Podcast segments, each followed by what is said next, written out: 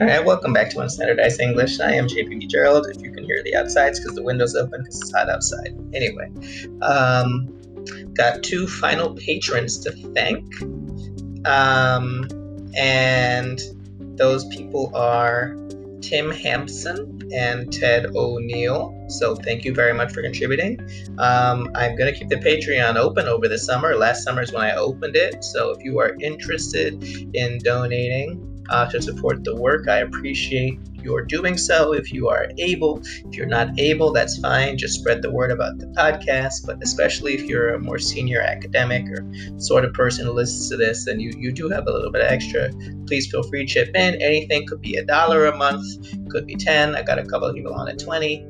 Anything is wonderful. I appreciate it because it allows me to spend time doing this. Um, so this episode, basically, we are talking about um, all the episodes from season two. Last year, I did a very ambitious thing uh, where I went through every episode and put a clip in from each episode. And uh, yeah, it was a pretty, you know, I left that there all summer so someone could get a, a glimpse of all the episodes. But let me tell you, I don't have time to do that right now. I do not have time. and I don't think it helped. So I'm going to go through each one and describe the conversation. And if you find certain ones interesting, you should go back and listen to those because they're going to be, you know, hanging around all summer before I come back around, I guess, around Labor Day. Um, I'm not taking the summer off because I'm tired, just to give myself more time to work on both my book and my dissertation. Uh, and yeah, so the season will return at the end of the summer. Um, and I appreciate your paying attention this whole time. Um, I, I, I really consider this to be genuine scholarship, even if it's informal. I think the unstandardized nature of it is valuable. So, uh, yeah. Thank you for listening. I have one thing to do though before we get into the recap of the the other episodes.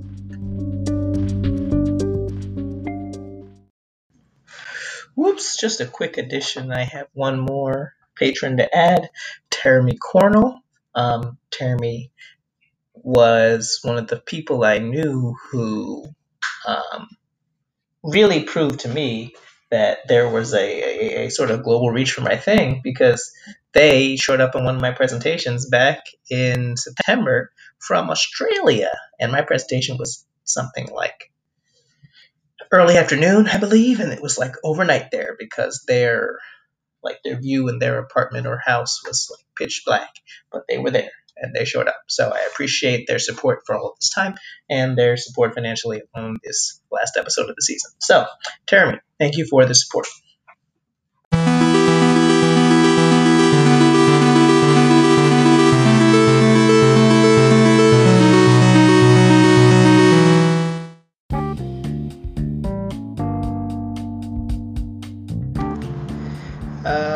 This is difficult, but um, I gotta get off my chest. Um, so today is May 19th as I record this intro, the actual um, episode of Court Tomorrow. I my co-authored article um, after whiteness well part one is part one of three was published in language magazine in the april issue but it was only you know put on to the internet on May 17th, which was Monday. So I've been excited about that. I shared it. It got a lot of. I hate being one of those clout chasers, but like something like 190,000 people saw the tweet. That doesn't mean they all clicked on it, but that's you know, it's a lot of people. Anyway, um, so the thing about that is that like sorry, not 190, 19. it's a little different. Anyway, 23. I don't, doesn't matter. A lot of people saw it. Um, and I got pushback from two people. One person is this older fellow who has been arguing with me on the internet for months. I don't engage with him. He just comes after me. I blocked him in December. Um, and I don't really get his problem with me specifically. I think it's just what I'm trying to do because, frankly, there's people talking about racism in language teaching, but there's not a lot of people talking about whiteness in language teaching, and that really ups, unsettles people, which is why I'm doing it. And there's another guy who did some just straight racist stuff. Now, it's it's sort of unsettling when this stuff happens, not because it discredits the article. No one's reading the article and like, yeah, I'm glad someone said some racist stuff to him. But I want to talk a little bit about how there's actually a lot of motivation in what I do when I've had this sort of backlash or lashing out really in the last few years. So let me talk a little bit about sort of what people would what some white people especially would recognize as real racism, right? When, where you get, you know, slurs. That's happened to me probably three times, right? Um, the real racism. I know it's all racism, but I'm making a point here. Um, so the first time somebody called me nigger was when I was 16, maybe. Now, plenty of racism happened before that, and I only really realized later, but I'm talking explicitly, full on, said the N word. I was in Tower Records, which goes to show you how long ago it was, and I was listening to music, as one does, and an older woman said something to me, and I did not realize she was talking to me, so I did not respond to her. And what she said to the air, not to me, which is, she said it, she said it in this voice, can't even hear the little nigger. Um, and what happens is I don't get mad, I get confused. Right? I'm just like, seriously, what? And I look around and people are like, yeah, I don't know if she said that. They didn't really do anything about it, but what am I gonna do? Punch her in the face? Like, you know? Um, that was the first time. That was weird. It was just like sort of, it's so old school to do something like that. Now she was old, but it was just sort of like, huh, huh. I didn't tell my parents. What am I gonna tell them? What, what, what, what am I gonna do to her? Right? The second time was, I think, two, three years later. I had connected with somebody on one of those online apps or something. Maybe not an app because this was before apps and smartphones, but you know what I mean, on an online thing. And, you know, we had exchanged some messages. And so then I called her and she picked up and was laughing. And I didn't know why she was laughing. And she said, Oh, you're just a stupid nigger right? Which, yeah, obviously she was white. This is an this was in Pennsylvania, outside of where my mom lived at the time. And now look, I don't want this. Obviously, I didn't want this woman, girl. We were like 18. I don't know. Um, this female-bodied person's actual affection when she said that, but it was just sort of like again shocking. And I was in the car with my stepdad. He didn't hear it, but I was just sort of like, huh. You know, you you do the of all things the blinking white guy face, like blink, blink, like what? What happened. Um, the third time was in 20, I want to say 11. So I'm older now, 24. Or, or, well, my birthday's in June, so it was early in the year. It was 2011. I was 24, and a woman. I guess we're all adults at this point. Um, notably, by the way, it was always women who said these things to me. I don't understand what that means, but whatever. Um, says well, basically, she didn't like me, and I'm not talking about dating or anything like that, but she just didn't like me. And, um, you know, she made a racist joke that included the N word. And she was trying to make a point because she just didn't like me. And uh, everyone, but people just sort of like said that was a bad thing for her to say, but no one really called her out. This is the sort of theme is that nobody called her out. And, and all of the time, what happens, you just get embarrassed. You know, you can't fight back. Um, and especially because it's women and and not that I should I'm just saying and you know you just sort of have to sit there and take it right? That's all you can do. It freezes you. What are you gonna do? What are you gonna do? Um, and then the last most recent time was when I was at the previous job I had. I worked at a senior center and an older woman. Basically I referred to the entire crowd as guys which I shouldn't do right? I should say folks, people, whatever.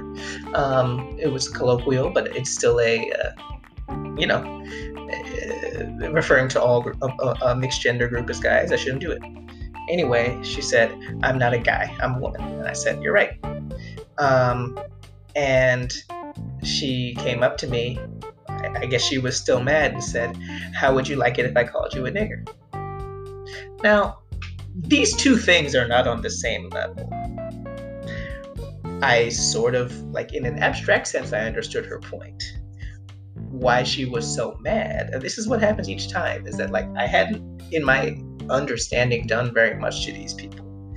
Uh, it was more to me when people have gone out of their way to say these things to me, it has generally been that I have stepped out of line for what they expected me to do. Right? The older woman probably just assumed I would do whatever she said, not realizing that I just didn't hear her. Um, the second person wanted, I don't know why she was talking to me in the first place, but presumably she matched with me or whatever and just wanted to make fun of me with her friends. I don't know. And then I bothered to call her and she didn't like that.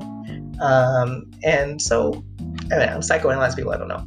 The point is, these things you can't get anywhere with that. What's what's really upsetting about those things is not that I'm scared of these people, especially because most of the time they were smaller than I was, but like, you know, it was never like you see in a movie if someone puts a gun to your head and says that, you know, says that, right? Like I haven't, although a couple of times I've been annoyed, you know, cops have gotten in my face, they haven't done things like that.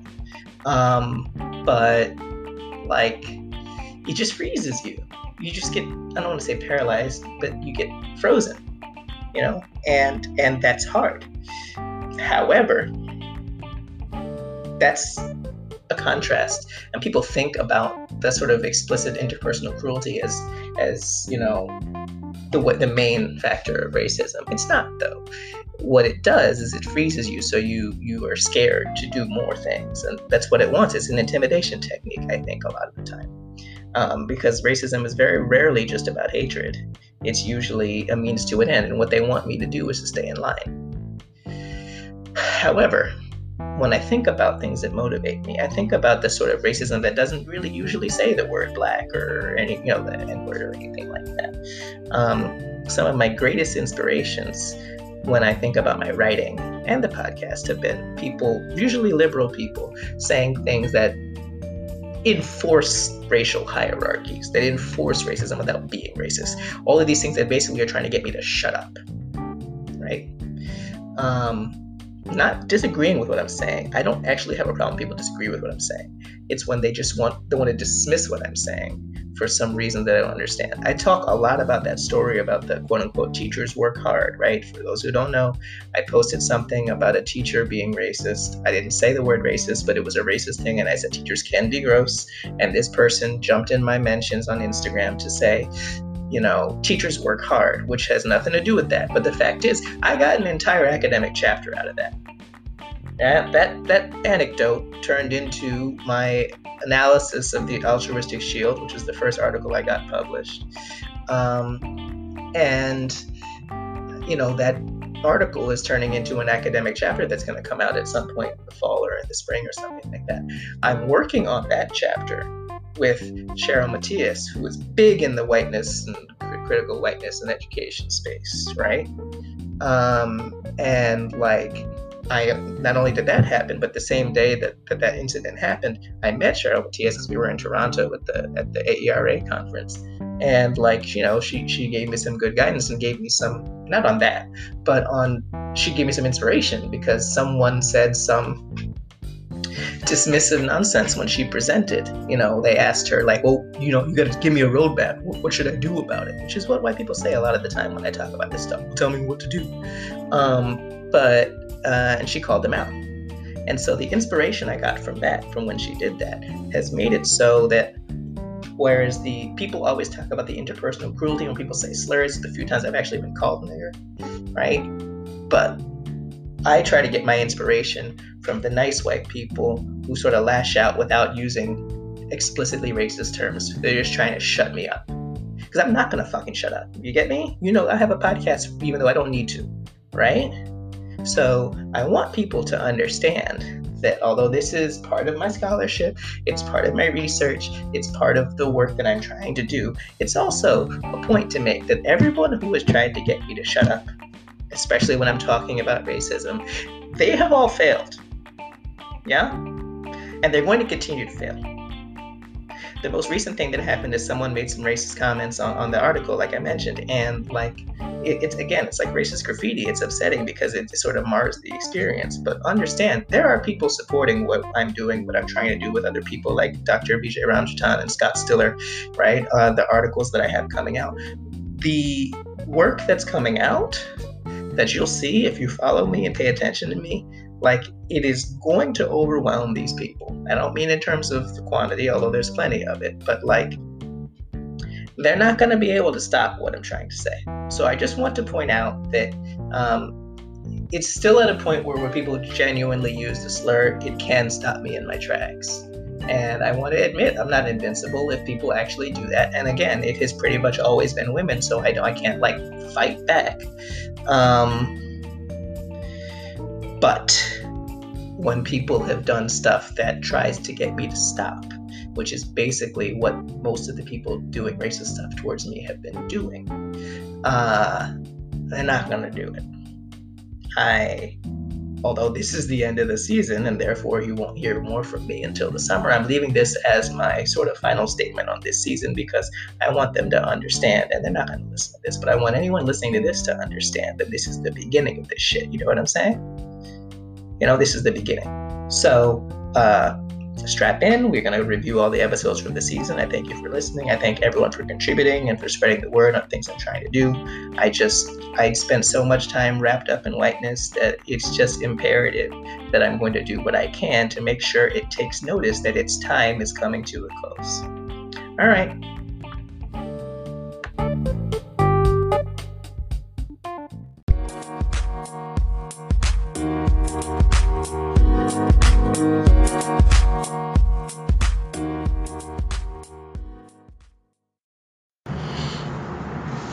Okay, so here we are. We're going to talk about every episode from this season.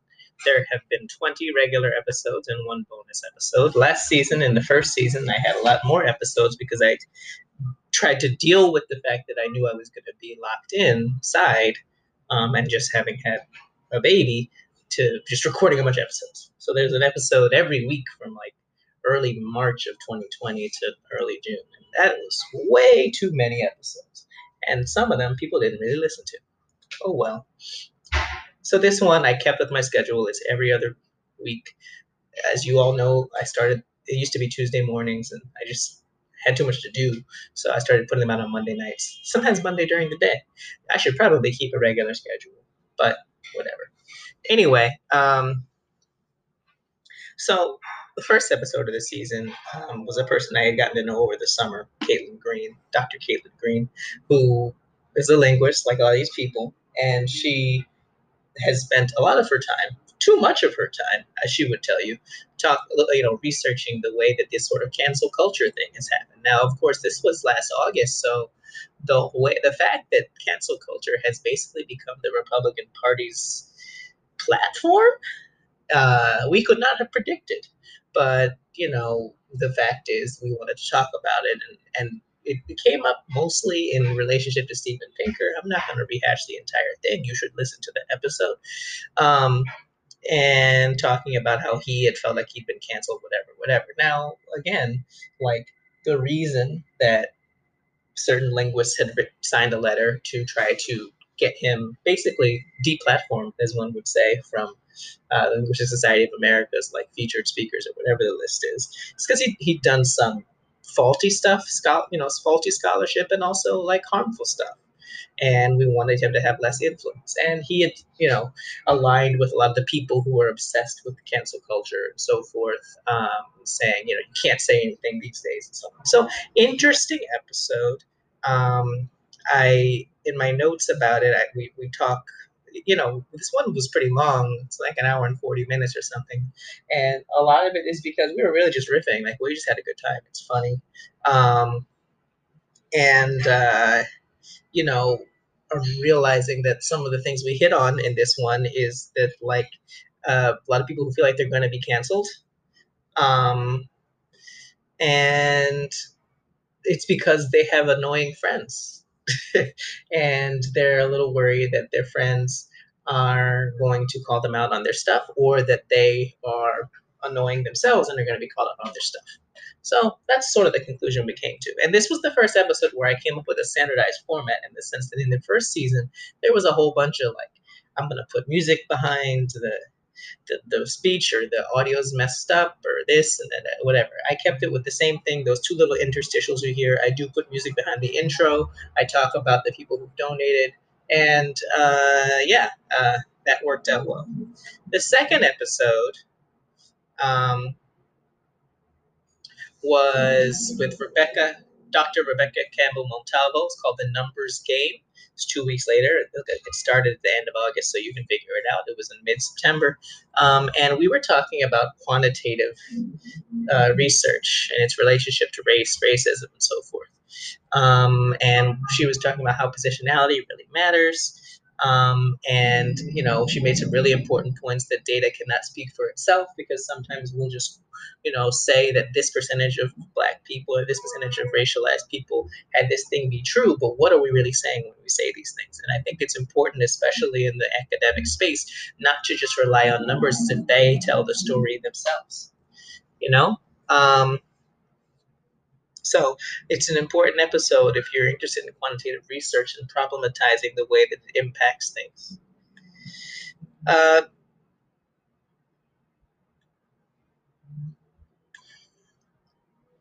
after that was the third episode with uh, my good friend Dr. Nicole Pettitt, Language Teaching and the White Working Class.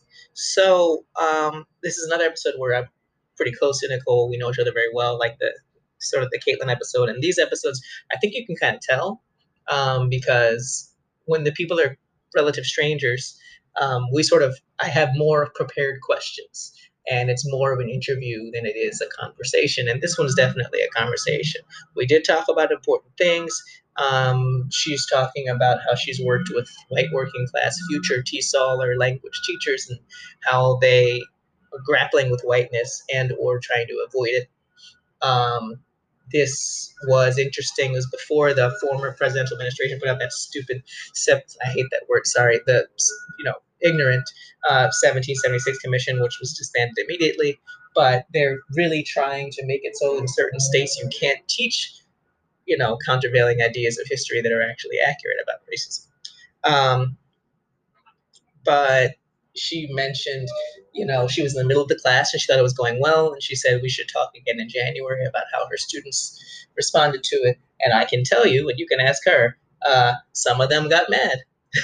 so if you go back and listen to that episode, you can hear, um, you know, what uh, Nicole's analysis of the way that her white working class students grappled with whiteness, race, and so forth, and how it was a struggle for them. And I do have empathy for them, especially because white working class people, even if individual ones are cruel, are really just being victims of whiteness just as much as we are. Well, not just as much, but you know, they are secondary victims of whiteness, and they're suffering accordingly.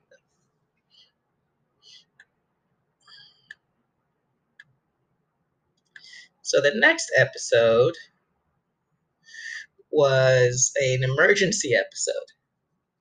Um, and this one's probably actually my favorite one of the year.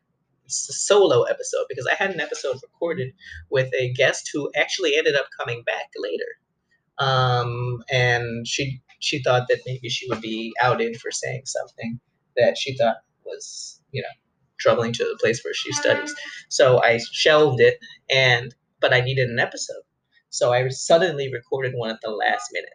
And this one, which is some critical thoughts on epistemology and scholarship, um, that's what it's called, is one I point people to if you really want a thesis statement on the second season.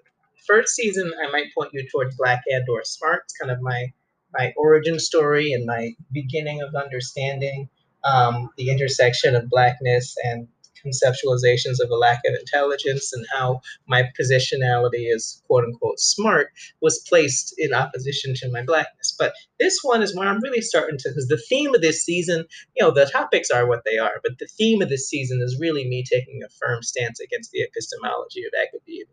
Because I really think that academia um, there's plenty of great academics, but uh, I think that as an institution, academia exists to oppress, um, unfortunately. And, you know, people still, as much as conservatives will rail against it, if something agrees with them, they'll they'll use that. They'll still cite academic research if something happens to agree with them. It's still seen as the gold standard for the way that knowledge is generated by certain people. And I understand it because a lot of it does require years and years of work. Anyway, this episode, I'm just going through all of the issues, journals with academic publishing, academic writing, um, and it really, um, I don't know, it's one of my favorite ones I've done. It's definitely one of the ones where you can really tell the neurodivergence is there because unless I have someone to talk to, I don't stay focused very well, as you can probably tell in this episode I'm doing with you. Um, but, you know, I think that this one is something, especially if you're an academic or a senior academic, that you should listen to and, uh, you know, enjoy. Then there was a bonus episode, a brief trip to Lovecraft Country, where I was really interested in this show, Lovecraft Country, on HBO, which, if you haven't seen, the episode won't make a lot of sense. Um, but it's an episode with Keisha Wheel, who's also a uh, doctoral candidate, and she was talking about her analysis of the show. The show has interesting themes, obviously, on racism, on violence, on trauma. It's got some issues with certain things with gender and colorism.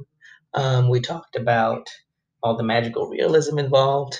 Um, and, you know, we talked about queerness um, because Keisha herself is, and there's some queerness in the show that was interesting. It's a messy show, and I think that that's cool. Um, but we really came to some interesting conclusions in the episode um, about, you know, how the show sort of concludes with um, a, basically an implication that you, you you can't let people off the hook, or else they're going to keep coming. You know, um, so I suggest you check that one out if you have seen the show. If you have not seen the show, I suggest you watch the show and then check that episode out. That's the only bonus I did this year, though. That's that's a rare thing. Last year I did a bunch, which means that this season had 22 episodes, um, which is actually more or less the same as uh, you know, a full season of a regular show on network TV. Even though there are very few shows who do a full 22 episodes now. After that, I was with uh, Anar Parikh, um, and she was talking about language access. And she, this is season two, episode five, and this was the last episode before the election, um, although it has nothing to do with that. She is an anthropology, you know, candidate. A lot of a lot of candidates. That's who I tend to talk to. Although some of the people do have the doctorate, um, and she had done a lot of research on giving people access to the political system, um, mostly in the Midwest. Her research or her fieldwork was in the Midwest. And, you know, we talked about concepts of literacy, you know, how um, it takes genuine concerted effort to bring people into the political system. Um, and, you know, we talk um, about what we thought might happen in the election, not the specific candidates, but how you know there's di- multiple internets is what she said. You know i could i because I, I was speculating that the internet would mean that people have so much information and therefore people would be clued in and certain things would happen. And she said but there's entire internets that i'm not looking at that she's not looking at. You know she and i are on you know academic twitter right um, and we're in our, we think we're expansive, but we're in our own little bubble. So that was an interesting topic. But it's a really valuable episode because although I'm more about language teaching, you know, straight up like language, named languages, translation, that sort of thing, these are barriers to people's experience. And so we wonder why people may vote a certain way or not vote. And language has a big thing to do with that. Um, the next episode was a solo episode that I did. This one was planned though. Um, and I put this one out after the election because I wanted. There was no way. Every episode I do is political to some extent.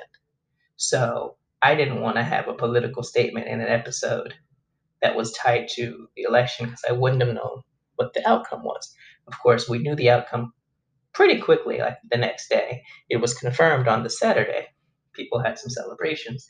And then it was an absolute mess until and throughout January 6th and so forth. But unrelated to that, I didn't know any of this when I recorded this episode. This is season two, episode six, and it's called Eugenicist's Best Friend. And basically, this is uh, I told some stories about some friends I had growing up who, in retrospect, were pretty tied to racist ideas and ideologies, which is true of a lot of people. Um, But because I was their black friend and I was quote unquote smart, I was the exceptional Negro, right? Um, they would tell me things that they thought about black people or various groups, which I thought meant that they accepted me. But in retrospect, it just means that they thought I was one of the ones they would save if eugenics came for everybody else, right? So I called the episode The Eugenicist's Best Friend, as if to say, um, and this is true when you go back to like the Nazis and all that stuff, there was always a select few they would save who were special, right? And, you know, you can choose to believe that that specialness means that you're great, right? And that's how you end up with a Ben Carson working for Trump um, or some other people we'll talk about later in this episode. But you know, realizing that they, they, in retrospect, that they saw me as separate from my race, better than my race, was not was meant that they didn't actually respect the full scope of who I was. And so I thought that was interesting, and I wanted to really get people to think about how, yeah, we don't have eugenics as such these days, but you know, lifting one out of their race is the same principles that eugenics was.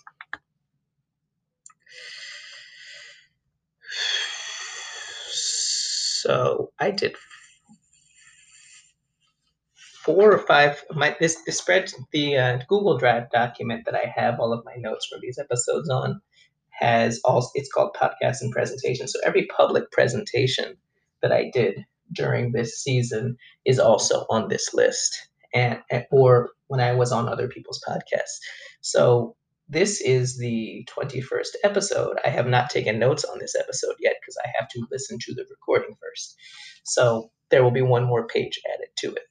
By the time I add that page to it, there will be 44 pages in this document, and I give each presentation its own page, which is to say, 21 episodes and a bonus is 22, and that means I've given 22 other presentations this year some of which were paid, some of which weren't. That's a lot. That's a lot of public talking, and um, it's pretty cool. Anyway, the next episode, season two, episode seven, was the first one where someone asked me to do an episode with them.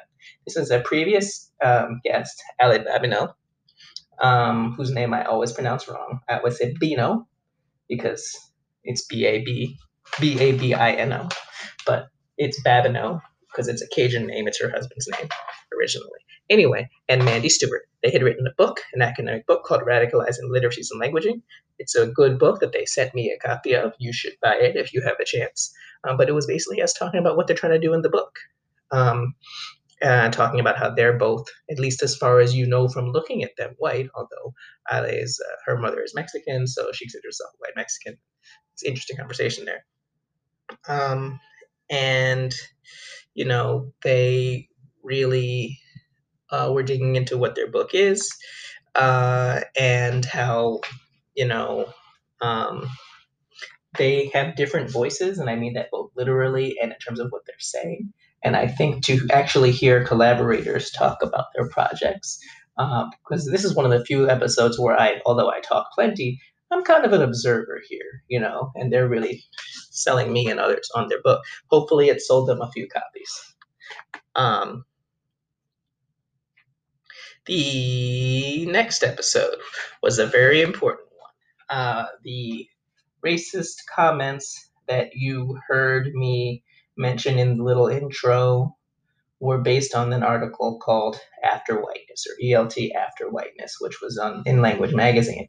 Well, the initial conversation that led to that article, we had that uh, conversation in November, and the article was released. Sorry, the episode released in December where we talked about our ideas for um, ELT After Whiteness, and it was with Vijay Ramjattan and Scott Stillar, um, who are the co-authors on that article.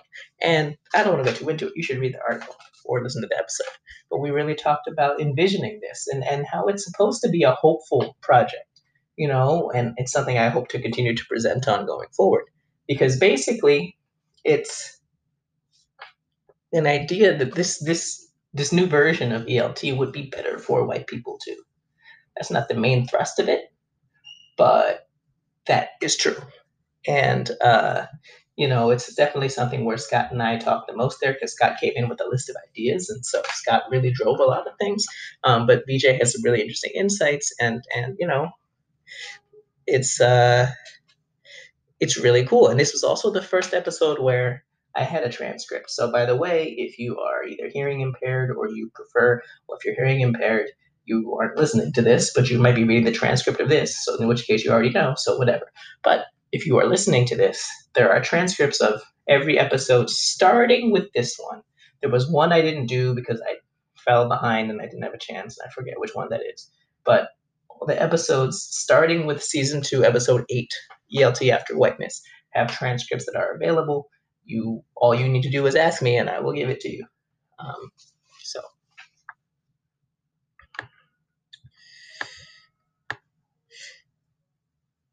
The next one is a different one. It's actually a very sweet episode. I'm not usually sweet on this show. It was with Destiny Alvarez, and it's called New Language Teacher because she is a new language teacher. So uh, some of us, some of the people on the show are, you know, new academics or, or you know, burgeoning scholars or whatever. But she is, um, I think, I can't remember if she just finished undergrad or if she's finishing now.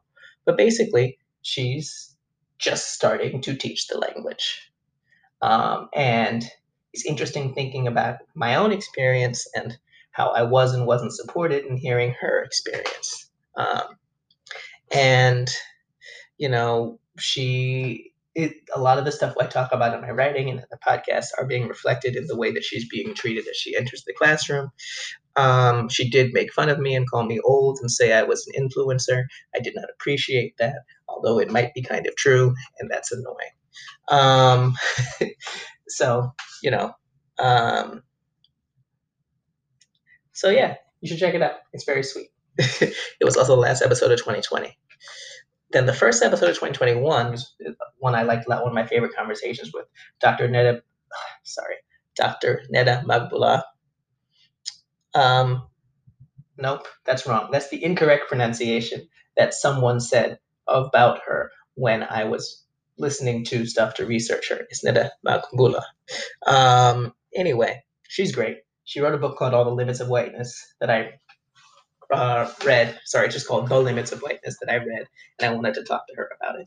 And we talked about it, and she's um, of Iranian descent, and we talked about you know how, people who are, as they say, MENA, Middle Eastern North African, can be classified as white in the census whereas they can also be treated as racialized socially.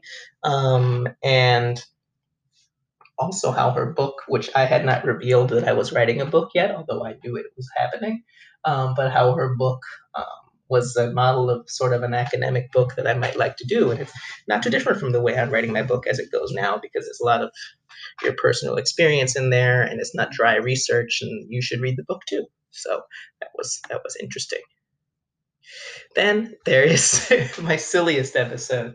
I don't know why I did this, but I had this. I wanted to get this off my chest, and and so I did. But basically, I spent a lot of my time watching 90 Day Fiance, and I wanted to talk about some of the themes with racism, colonialism, and language in there, and and how um, I don't know that the sh- like the shows. I was really trying to analyze the show's point of view. What is the show's point of view?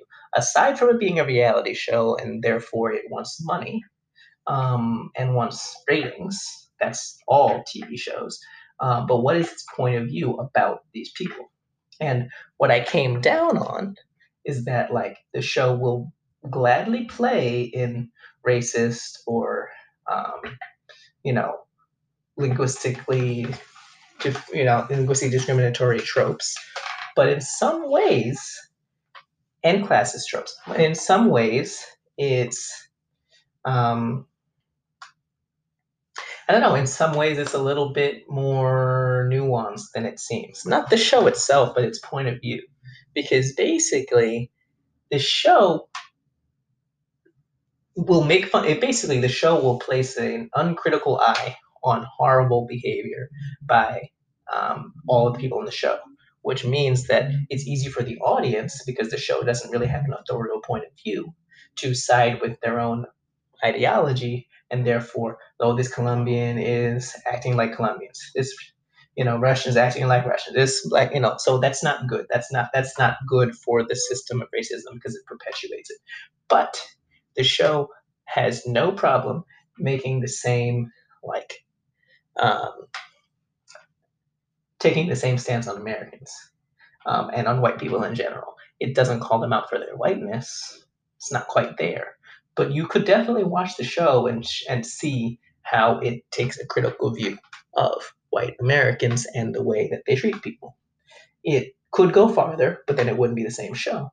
But my point is, and maybe I'm just assuaging my guilt for watching it, there is more to look at there than I think the show even realizes. That was my point. All right. I'm going to stop and continue. Only reason I stopped is because the uh, little recorder on the computer requires me to um, only record for 30 minutes, and that was at 24, and that's 12 episodes so far. So I figured it was a good place to stop. Okay, so the next episode after the 90 Day Fiance one is um, with my best friend, like my actual best friend, aside from my dog, Keith Stewart. And um, we talked about trivia. Another thing, this is two episodes in a row where I'm just talking about stuff I like. And, uh, but anyway, trivia back in the old days, and not just pre COVID, but pre me having a baby and pre me having a dog. Um, I used to go to trivia, and um, I was very good at it. I still like trivia. I'm doing trivia for my birthday um, on Zoom. But um, with my friend, we, he's a trivia host sometimes, and we talked about how what is considered trivia. Like you don't when you plan a trivia game, you don't plan things that nobody knows the answer to unless you're trying to make a point, right? You don't want it to be so hard nobody's gonna get anything. You want the game to be competitive. You don't want everyone to have zero points and one person has one point, right? You don't want it to be too easy either. But what you do is you take a common series of questions, topics, and you go from there. And what that means is the knowledge that most people have is going to be tied up in whiteness, right? Anything tied to history is obviously going to be tied up in whiteness. Anything tied up in geography is going to be tied up in whiteness. I used to be like, you know, ask questions about like, you know, what's the the capital of this? What's the largest, you know, anything with land especially you know, what's the largest country in this continent, right? But when you think about that, a lot of the time you're erasing the people who actually live there, especially when you talk about like the United States. You're erasing settler colonialism when you talk about the trivia of states and names and populations and so forth. So we talked about that and how there are ways to challenge the assumptions of trivia and uh, you know how to make it a more equitable thing and and how to make it even more interesting you know?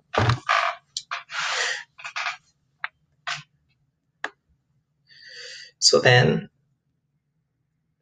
the next one was called Neurodivergent Narratives. Um, and that was with a person whose previous episode, um, we didn't end up releasing the one where I told you where I had an emergency episode. Um, but this one was about our different experiences being neurodivergent. But she was also a white woman in a different part of the country, and I'm me. So, how, although she was diagnosed a little bit later, and her manifestation was one way, mine was another, like we, we really just sort of shared stories there. And, you know, I talk about being neurodivergent on here, but because it's something that I only figured out late in life, like I sometimes do feel a little bit uncomfortable beyond mentioning it and some of the limitations it gives me. But this was the first time I got to spend some time publicly talking about how the experience was for me growing up with someone who, you know, kind of understood from her perspective. And the manifestation was different for each of us. Um, and the way we were treated was different because I'm a decade older than she is. And, you know, things had advanced to some extent. Um, so that was an interesting episode. It doesn't have a whole lot to do with language, you know, this episode's about every, this show's about everything now. Um, but it does have to do with race, and racism, and you know the ideas of being one might say disabled um, uh, and how they've shifted in the time between when I was younger and when she was younger. I guess she's still pretty young. Then, in the next episode, this is now season two, episode 14, It's called The Academics Doth Protest Too Much. And this is basically a sequel to the cancel culture can the cancel culture episode. At this point, cancel culture was the buzzword that every white guy especially was talking about. Um, but at this point, we were talking a little bit about um, more people like John McWhorter, um, people like that, you know, sort of the people who are mad about the word woke, right? Which, let's be clear, the word woke was something black people said to each other. Then it was taken and spread to white people, and then it got ruined. Just like the word, the phrase cancel culture also started among black people and got spread to white people. And then it got ruined. Um, so we talked about that, and I really was upset about people like John McWhorter, a black guy who should know better. But he's sort of what I've talked about, where my friends treated me as the special black guy. Well, he's a successful academic, and uh, he probably thinks that he's just, you know, harder working, and that other people need to work harder. And, you know, being called out on his rigid views makes him uncomfortable. So he's spending a lot of energy trying to shut people down who go against them. So we talked about how academics really play a role in reifying this nonsense and how it's a problem. And um, you know, we'll probably do more episodes on the woke and the cancel culture and so forth, as long as it remains a buzzword for weird racist white people and not just white people. Oh, I didn't mention it was the same. It was also with Caitlin Green, the same person from the previous episode. So it'll probably just be a series. That's that's that's the second one. Um. So the next one I think was an important episode. Didn't get quite as many listeners because you know how people are, but it was with uh, Chu Mai Pai, Chu Mai Pai, um, who is a doctoral candidate and uh, she and I were talking about this was right after the crisis in Burma began, and she is Burmese, and she was talking about how academics are having conferences, they're having talks about Burma and what's going on. Now, it's not the worst thing in the world to have a talk just so people understand it, but academics love to talk and they don't do anything, right? Generally speaking there are people, you know, or the burden falls all upon Burmese people to explain themselves to other people, and then people go on with their lives. Are you still talking about Burma? You forgot, didn't you? Right? You aren't thinking about it anymore, right? Um, I, I haven't heard anything in the news about it lately. You have to go looking. You know, we've moved on. Um, and she was talking about how frustrating it is that people move on um, so quickly you know, and instead of just, she says people will just offer a Burmese person co authorship. Great, but that's power within the academy. You know, power and solidarity to change things is not the same as being a more prominent academic. So we really talked about how we don't do shit in this field for people who are oppressed. And in fact, by holding ourselves inside of the gate, we are helping to oppress them. And academics need to do more than be academics if they want these regimes to change, or they can specialize in researching these oppressed people and move on with their lives. The next episode was a little bit of an offbeat one uh, listenership a little bit lower on that one, so you should go check it out. It was called Unsustainable, and it was an interview with Rachel Emas, who is a, oh, sorry, Dr. Rachel Emas, who is uh, at Rutgers Newark, and she was talking about how her specialty, which is about sustainability, you know, and her experience basically coming from complete ignorance and, you know, realizing that she was going to harm her pretty diverse group of students. Um, if she hadn't unpacked the whiteness that's inherent to her subfield of sustainability and also to you know her role as an administrator in academia. Um, and so it was both about her learning how to do better um, on these things and also how it challenges people in the field of sustainability because and this is what's bothering people is that there are so many subfields that aren't explicitly about race just like language right where people think I don't have to think about race if I go into this field. And then people bring the discussion of racism into it because racism touches everything and people get mad. That's why this guy is trolling me around the internet. It's because I talk about whiteness and racism in the field and he thinks that has nothing to do with the acquisition of language. Um, and he's wrong. So, you know, she was talking about how that's definitely the case and sustainable too.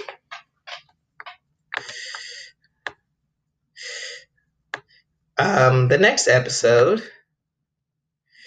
is with someone who's become one of my very good friends now, Dr. Elizabeth King, and we were talking about early childhood education. Now, it just so turns out that we actually ended up finding my wife and I found a daycare for Ezel shortly after this, and he's doing very well there. That doesn't mean that there aren't so many problems with childhood education. Aside from the cost of it and so forth, um, we talked about how there's now an emphasis on social emotional learning, but if we don't actually unpack the whiteness of these lessons, then you're just going to be telling black and brown kids how to behave. Um, and we talk about, you know, there's the um, issue with the way that early childhood education, a lot of the time, is just speaking in high pitched voices to small kids without really understanding anything about racism and so forth, right? But we think that kids can't understand racism. We can think that kids can't understand race, but they're learning these things about different groups from the time they're six months old, even if they can't articulate it. So if you know, what's the, the adage? If my child, my black child, is old enough to experience racism, then your white child is old enough to learn about it. So we were talking about that. Um, and, you know, necessary conversation because I don't really know anything about ECE per se, but it's definitely something that we need to think about because, you know, what, you want to change all the people who are 20 years old? Great. But they have kids. And what are we going to do about those kids? If we don't change the way people are taught at every age, this is going to be a problem that never goes away. And that's why we're all trying to do so much. And that's why so many people are so upset because they feel like there's you know, where is this part of the world they can go to and not think about racism? Well, good luck, white people, because we can't not think about it ever.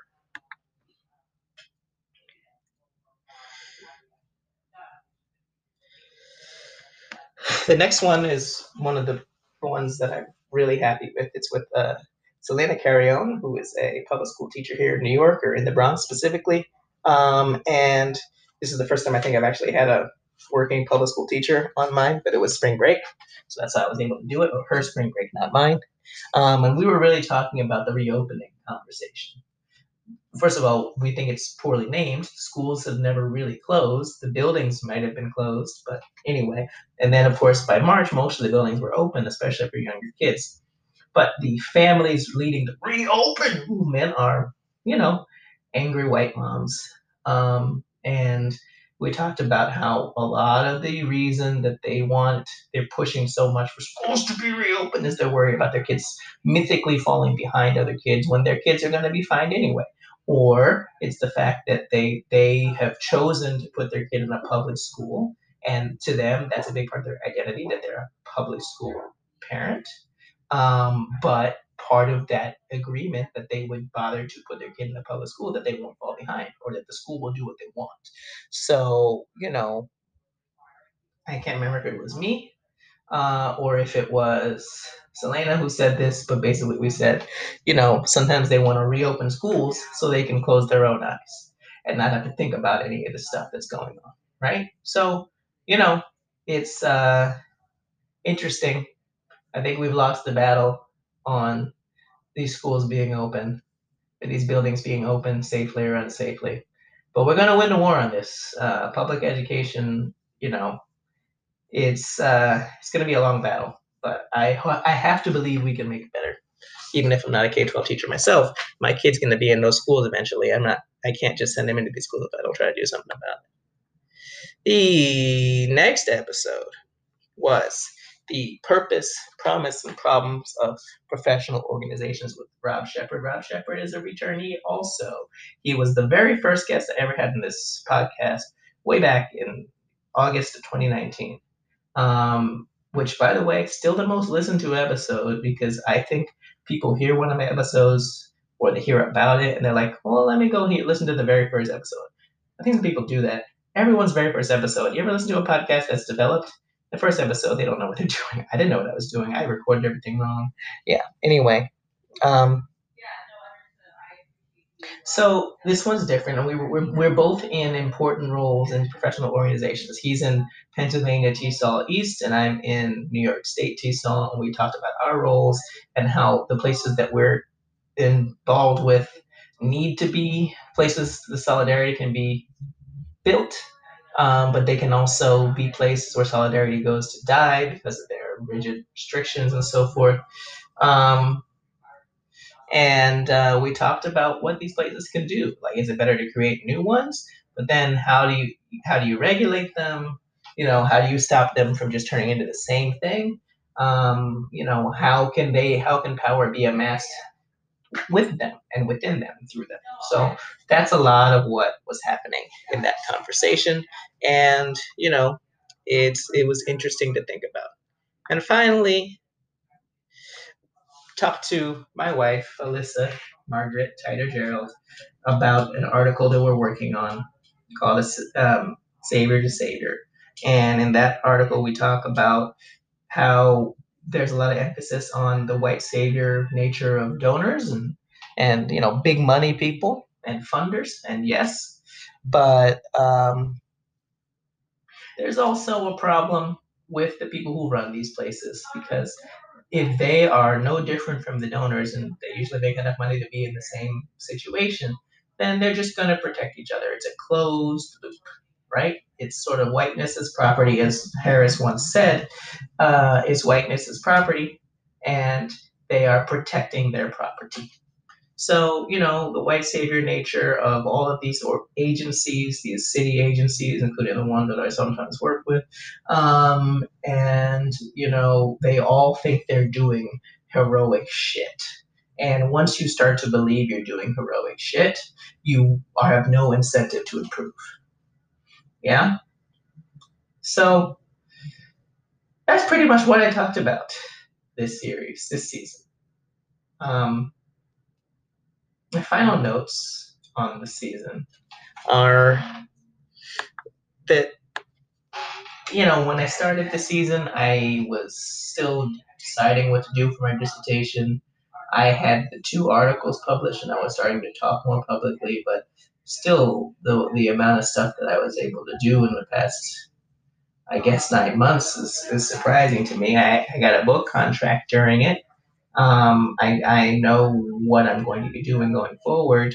Um, I really do think I need to be a voice uh, on language and whiteness because there still aren't very many doing that. And based on the racist comments and so forth I've been getting, you know, I am pissing off the right people. Now, I'm not a troll in that sense. Like, my job is, I'm not trying to be provocative for the sake of being provocative.